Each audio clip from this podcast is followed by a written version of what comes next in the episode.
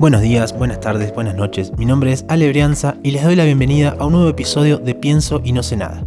Este podcast en el que charlamos de filosofía, de epistemología y bueno, de metodología. Esa cosa que a veces puede ser tan compleja, pero que así como la venimos trabajando de una manera muy, muy tranquila, muy controlada, se convierte sin duda en una cosa linda de ser entendida. Y así como venimos haciendo en estos últimos episodios, vamos a avanzar un pasito más eh, que nos va a permitir ampliar bastante el panorama.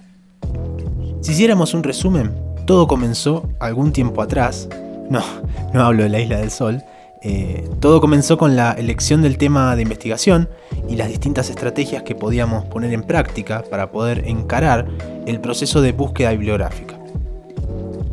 Organizando y sistematizando esas lecturas para poder avanzar de manera fluida en nuestros proyectos.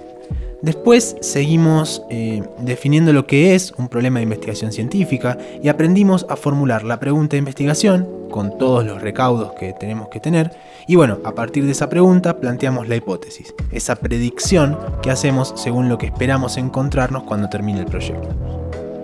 En relación a ese binomio de pregunta-hipótesis, construimos, formulamos, podríamos decir, los objetivos que dijimos que eran ese producto o resultado que se espera alcanzar con la investigación, con su división en objetivos generales y en objetivos específicos. Y bueno, ahora teniendo en cuenta todos estos elementos, vamos a sistematizarlos y agregar algunos otros que son más sencillos de entender y que por eso mismo los agrupamos y que en su conjunto, o sea, estos elementos que ya vimos, pregunta, hipótesis, objetivos y estos otros nuevos, todos juntos conforman lo que vamos a llamar preproyecto o plan de tesis, que es un documento orientador que, que permite presentar de manera ordenada el planteamiento del proyecto de investigación y que en general, en los contextos académicos, eh, dependiendo del nivel, puede ser requisito para presentar el proyecto y aplicar a un doctorado, aplicar una beca, o también en los niveles de licenciatura una entrega tipo trabajo práctico que sirve como ordenador de cara a todo el proceso de investigación que se viene. Y bueno, por esto mismo eh, va a ser importante tener presentes estos temas, ¿no? que precisamente responden a estos últimos episodios que son más metodológicos. Vuelvo sobre esto por si quedó alguna duda. Estamos hablando del episodio del tema de investigación el de búsqueda bibliográfica, el de planteamiento del problema, pregunta e hipótesis y el de formulación de objetivos. Y bueno, antes de poner primera, como siempre decimos, en este momento, sea por donde sea que estén escuchando, si YouTube, Spotify o cualquiera de las plataformas de podcast, eh, primero que en lo posible no se olviden de suscribirse al canal, de dar follow y de darle a la campanita para que les lleguen los episodios nuevos. Y después, bueno, aunque recién les recomendaba estos últimos episodios que son más metodológicos, ya a esta altura saben que fuimos construyendo y avanzando muy paso a paso, eh, con lo cual una vez más la invitación es eh, que si pueden hacerse el momento, hagan el recorrido completo para no quedarse afuera de ninguna referencia, porque hay cuestiones de fondo que salen de pescar el enfoque epistemológico que está funcionando ahí, ¿no? Eh, entonces, bueno, eso precisamente eh, la recomendación de hacer el recorrido completo por todos los episodios del podcast. Eh, en relación a textos, por un lado vamos a seguir usando el manual de Roxana Inub, que recordemos que se llama Cuestión de método, aportes para una metodología crítica, y que lo venimos utilizando como referencia en los últimos episodios. Eh, seguimos avanzando con el capítulo 7, que es el que trata de la organización de estas cositas. Y después vamos a sumar otro texto que se llama El Hacedor de Tesis, que es un libro de Andrés Monbrú y Alejandro Marguetic que también hace un puntadito sobre el tema. Y bueno, después también como estuve haciendo en otros episodios pasados, voy a sumar algunos comentarios que yo que son más personales, porque habiendo trabajado en distintas instituciones y niveles, me fui topando con distintas problemáticas y posibilidades que me parece que está bueno poder compartirles.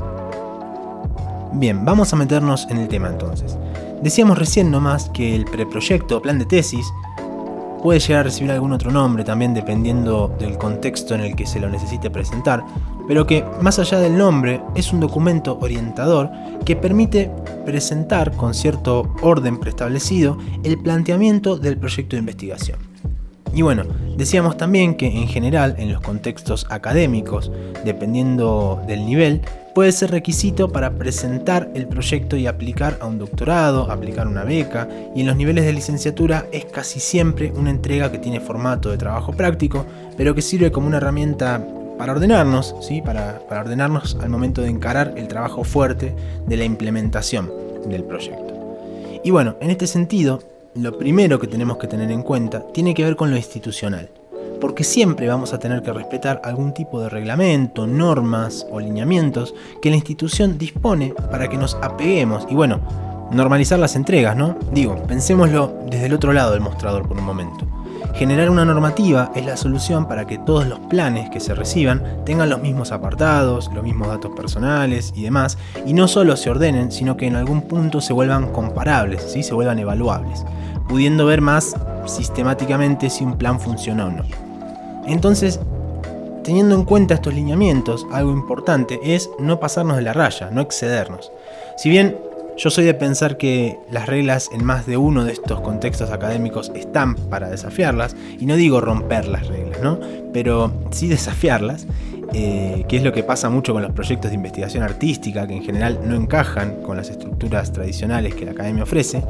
Eh, bueno, en este caso particular, sí me parece importante resaltar que salvo que uno tenga una confianza relativa con el comité o con la persona que nos van a recibir ese plan, o con la persona que nos va a recibir ese plan, conviene hacer buena letra, porque el plan de tesis es una carta de presentación, donde no solo vamos a presentarnos nosotros, sino todas nuestras intenciones en relación a ese proyecto que queremos comenzar.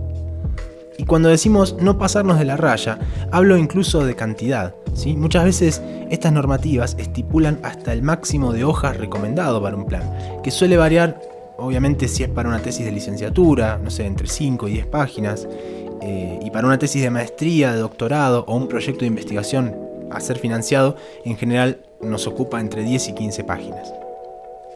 Y debería quedarnos claro que cuando aparece alguna de estas, entre comillas, recomendaciones, más que recomendaciones son pedidos. ¿sí? Lo de recomendaciones es una manera amable de pedirnos que no nos pasemos de eso que se está pidiendo. Eh, no es en verdad para decir, ah, es una recomendación nomás, puedo pasarme unas hojitas igual.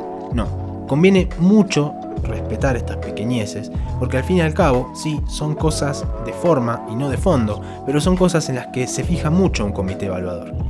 Además, y esto ya en otro orden de cosas, que ni siquiera es que se pide poder de síntesis, es un número, ¿sí? una cantidad de páginas que tiene que ver con la profundidad que se espera encontrar en el tema que se está proponiendo investigar.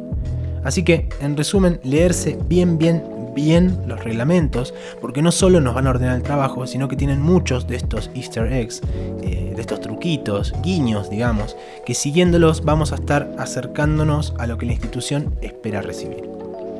Ahora bien, ¿cómo arranca todo plan de tesis? Bueno, con una carátula, con una portada, en la que encontraremos en general eh, al nombre y al logo de la institución, eh, la facultad o departamento. Obviamente esto va a depender de cómo esté organizada cada universidad. Y bueno, si seguimos bajando en el organigrama, deberíamos incluir el nombre de la carrera eh, o incluso el nombre del programa en algunos casos.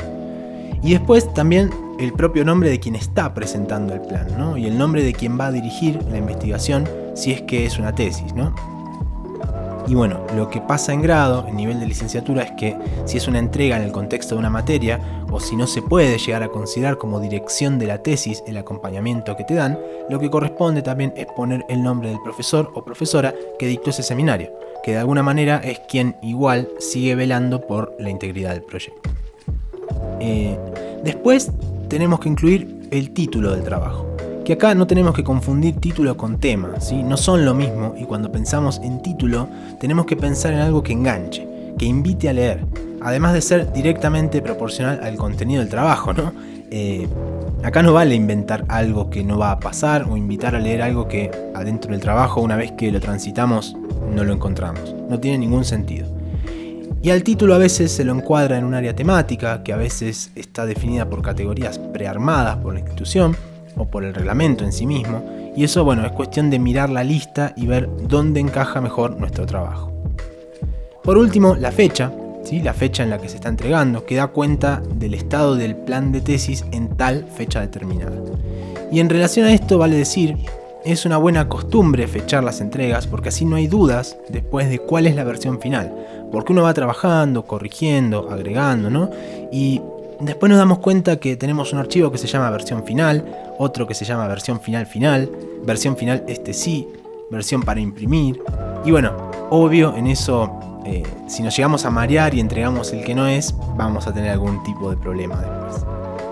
Bien, eso sería la primera página, ¿no? La portada o carátula. Ahora, si nos metemos ya en el contenido del documento en sí, se suele poner arribita un título como plan de tesis, dos puntos y el título de nuevo, y ahí sí abajo se empiezan a consignar todos los apartados que van a ser necesarios para hacer explícita nuestra propuesta. Y empezamos con la fundamentación del tema, donde vamos a tratar de situar al tema elegido en relación al contexto en el que estamos planteando estudiarlo. Por ejemplo, eh, está este comportamiento que identificamos con la identidad de las marcas de X restaurantes, que de un tiempo a esta parte, para verse más amigables a menús vegetarianos o veganos, fueron cambiando paulatinamente sus colores a tonalidades cercanas al verde. Esto viene pasando desde tal año y a raíz de tal evento. Es decir, se comenta el tema de investigación de una manera reflexiva, podríamos decir, dejando ver estas vinculaciones que hay entre los distintos conceptos y que, aunque no queramos, van a ir llevándonos al terreno de la pregunta y la hipótesis, que vamos a incluir más adelante. Después de esto, vamos a incluir un apartado dedicado al interés personal, que viene a ser una cuestión, valga la redundancia, muy personal, ¿no? Porque cuando charlamos de esto en clase, suelo decir que es un apartado que por ser tan tan personal no puede estar nunca mal, porque si uno es honesto con lo que relata, no hay forma de errarle. Y se trata de buscar por ahí el primer punto de contacto que uno tuvo con ese problema de investigación, que a veces uno dice, vi esto y me pregunté por qué sería, o a veces se relaciona con eso que uno quiere ser cuando sea grande, que decíamos episodios atrás, ¿no? Quiero investigar tal cosa porque quiero especializarme en esto para trabajar en el futuro. Esa puede ser tranquilamente una razón. Y bueno, sea cual sea en verdad ese interés personal, tenemos que dedicarle unos párrafos a contarlo. Es importante este apartado porque, y de nuevo les pido que nos crucemos al otro lado del mostrador por un momento, ¿no? Eh, al recibir un plan de tesis, uno lee sin conocer a la persona que escribe. Y este apartado permite esa cercanía, eh, porque uno cuenta su propia historia acá, abre su corazón apelando a que la persona que lo va a leer, sin conocernos, igual entienda por dónde va nuestro perfil, por qué elegimos ese tema y con qué perspectivas esperamos abordarlo. Esta cuestión histórica personal desemboca casi naturalmente en el llamado estado del arte o estado de la cuestión también según la fuente en la que uno se apoye para tomar el término. Y acá tenemos que precisar lo que se sabe actualmente sobre el objeto de estudio, qué vacíos teóricos existen alrededor de la temática, si hay perspectivas encontradas que se disputen la forma de entender eh, al tema que acabamos de presentar. Entonces tenemos que traer, tenemos que citar brevemente, ¿sí? esto de brevemente es importante, tenemos que citar brevemente a aquellos antecedentes que de un modo directo o indirecto están vinculados al tema de la investigación. Y si bien algunos de estos elementos por ahí ya fueron apareciendo en los apartados de presentación, eh, la idea no es generar una reflexión en sí, que de eso en gran parte se va a tratar el marco teórico, ya en el cuerpo de la investigación. Eh, no, la idea no es reflexionar en profundidad, sino más bien esquematizar cuál va a ser el recorrido que pensamos hacer en ese salpicado de conceptos. Y el estado del arte también es importante para dejar constancia de la vigencia que tiene el problema dentro de la temática elegida. Porque no perdamos de vista que lo que buscamos con todo esto es aportar un conocimiento novedoso a la disciplina, ¿no? Entonces tenemos que aprovechar este apartado para mencionar esa novedad, o el aporte puntual del propio tema o del enfoque, tal como lo estamos queriendo abordar. Y ahora sí, conociendo ya el estado actual del tema, lo podemos problematizar. Y entonces seguimos con las estrellas del proyecto, que son la pregunta de investigación con su hipótesis, que las vamos a construir como trabajamos en el episodio que dedicamos a eso. O sea, no vamos a volver a decir todo porque se nos iría media hora solo en esto, ¿no? Pero bueno, tienen el episodio dedicado para poder ampliar, pueden buscarlo y sacarse sus dudas. Bien, lo que sigue es la relevancia. Cuando encaramos un proyecto de investigación, se supone que el problema que acabamos de construir represente cierto compromiso con las problemáticas que son relevantes en el contexto de la disciplina o en el contexto social. Entonces acá vamos a hablar de relevancia profesional o teórica cuando los resultados van a aportar al campo disciplinar en sí mismo. Por ejemplo, eh, un trabajo de diseño que está pensado para brindar o para ampliar determinadas herramientas a la hora de trabajar y que, bueno, es un aporte para la comunidad de personas que trabajan diseñando. Y después, por otro lado, vamos a tener a la relevancia social, cuando los resultados aportan a un contexto social determinado, que no es privativo esto, pero en general es el contexto en el que viven quienes están llevando adelante esa investigación.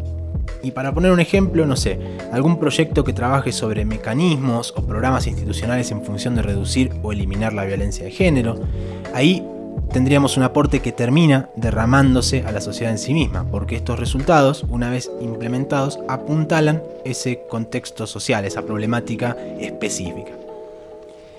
Eh, hay algunos textos que hablan también de una relevancia pedagógica o didáctica cuando los aportes tienen que ver con la enseñanza de la disciplina. Eh, esto podría estar incluido dentro de la relevancia profesional también, pero bueno, no quería dejar de comentarlo haciendo la aclaración por si se lo llegan a encontrar así en algún lado. Entonces, la manera de pensar eh, a la relevancia para poder formularla es preguntarnos a quién o a quiénes les van a servir los aportes, los resultados de nuestro proyecto. Y en general ocupamos tres o cuatro párrafos explicando, por un lado, qué relevancia es y después, bueno, una justificación. Es decir, por qué esto apoya a mis colegas de la disciplina, por ejemplo, si fuera una relevancia profesional, y después, bueno, por esto, por esto y por aquello, y listo, ahí tendríamos lista la relevancia. Y algo que no quiero dejar de decir es que estas categorías no son excluyentes, es decir, no es que por tener una relevancia profesional no puede tener eh, una relevancia social, o al revés, ¿no? Que porque un proyecto tenga relevancia social no puede tener profesional. No. En general, lo que va a pasar es que alguno de los componentes va a estar más presente o va a tener mayor presencia, pero tranquilamente un proyecto puede estar aportando en más de una manera. Entonces, cuando es así, ponemos primero la relevancia que parece más importante y en segundo lugar, haciendo la salvedad, es decir, justificando siempre por qué pensamos que es así, agregamos la otra y listo. Después de la relevancia, vamos a incluir los objetivos generales y específicos. De la misma manera que con la pregunta y la hipótesis tenemos un episodio dedicado a este tema y ahí vamos a encontrar todos los lineamientos para poder construirlos, para poder formularlos. Así que la recomendación es ir hacia allá, ¿no? Justo es el episodio pasado. Y acá sí me interesa recalcar, también retomando algo que dijimos en el episodio pasado respecto a los proyectos que involucran la creación de una pieza artística, porque es acá justo después de haber consignado los objetivos, el lugar donde vamos a comentar el proyecto de pieza que queramos producir. Si es una pieza visual, audiovisual, net art, eh, una pieza musical, sonora, plástica, eh, una performance, una curaduría. Bueno, saben que las opciones son infinitas, tan infinitas como los temas de investigación.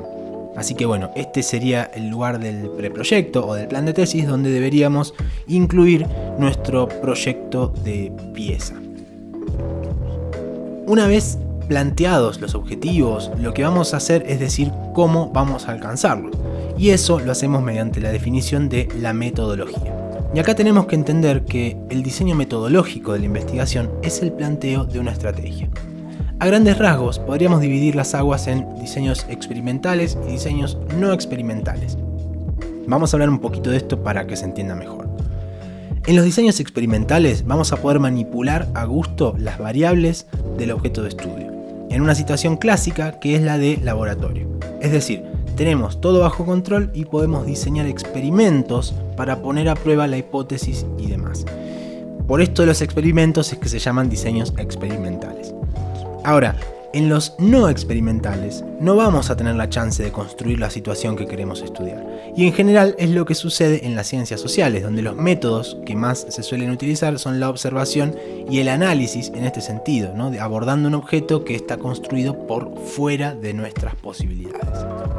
Y bueno, teniendo en cuenta esto, tenemos que definir una metodología que puede ser más clásica, que puede venir de concepciones más ortodoxas como el inductivismo, falsacionismo popperiano, no sé, o bien buscar enfoques que salgan de esa ortodoxia, como enfoques que buscan una interpretación, como los hermenéuticos, o como la ya nombrada investigación-creación, o alguna hibridación de métodos, que hoy por hoy es algo que es muy posible de hacer siempre que tengamos las competencias para hacerlo, obvio, eh, porque nunca nos podemos olvidar de los criterios de viabilidad y de factibilidad.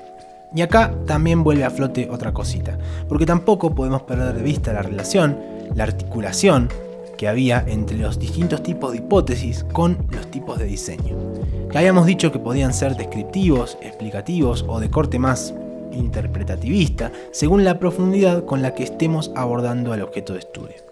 Entonces, esto es una pista también para que pensemos en las metodologías que tenemos, entre comillas, a disposición, a partir de estas decisiones que hicimos previamente al definir otros elementos. Vamos a seguir ampliando esta cuestión más adelante también para tener más herramientas para tomar estas decisiones.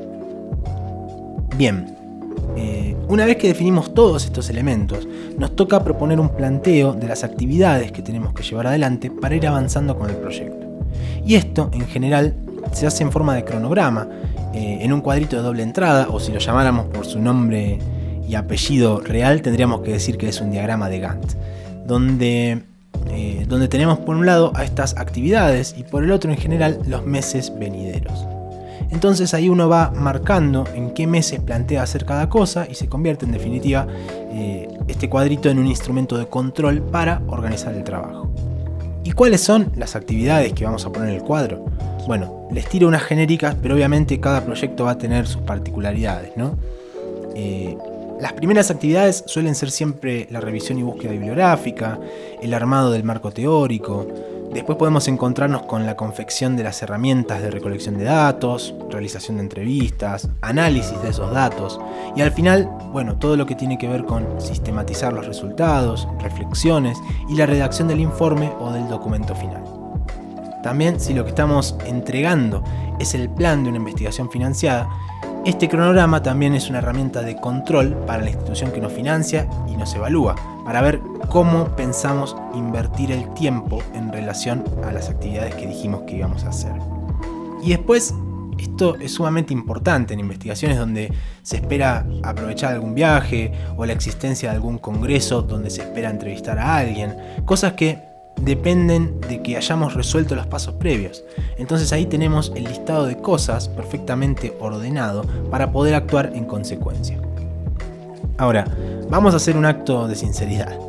Uno lo que hace al presentar el cronograma es plantear cuál es la propuesta ideal, ¿no? Después por supuesto hay cosas que pueden reajustarse y replantearse, porque a veces van pasando imprevistos, cosas que no esperábamos, o aparece alguna oportunidad de entrevistar a alguien o alguna situación así que nos obliga a reprogramar eh, todas las actividades para poder meter este imprevisto. Y bueno, así se va retrasando o rearmando ese cronograma en función de los imponderables. Si vamos a la actualidad, bueno, la pandemia. En el 2020, muchas investigaciones tuvieron que reformular un montón de cosas para poder seguir adelante. De hecho, algunas dependían del trabajo de campo y demás y tuvieron que suspender directamente por la cuestión de los protocolos.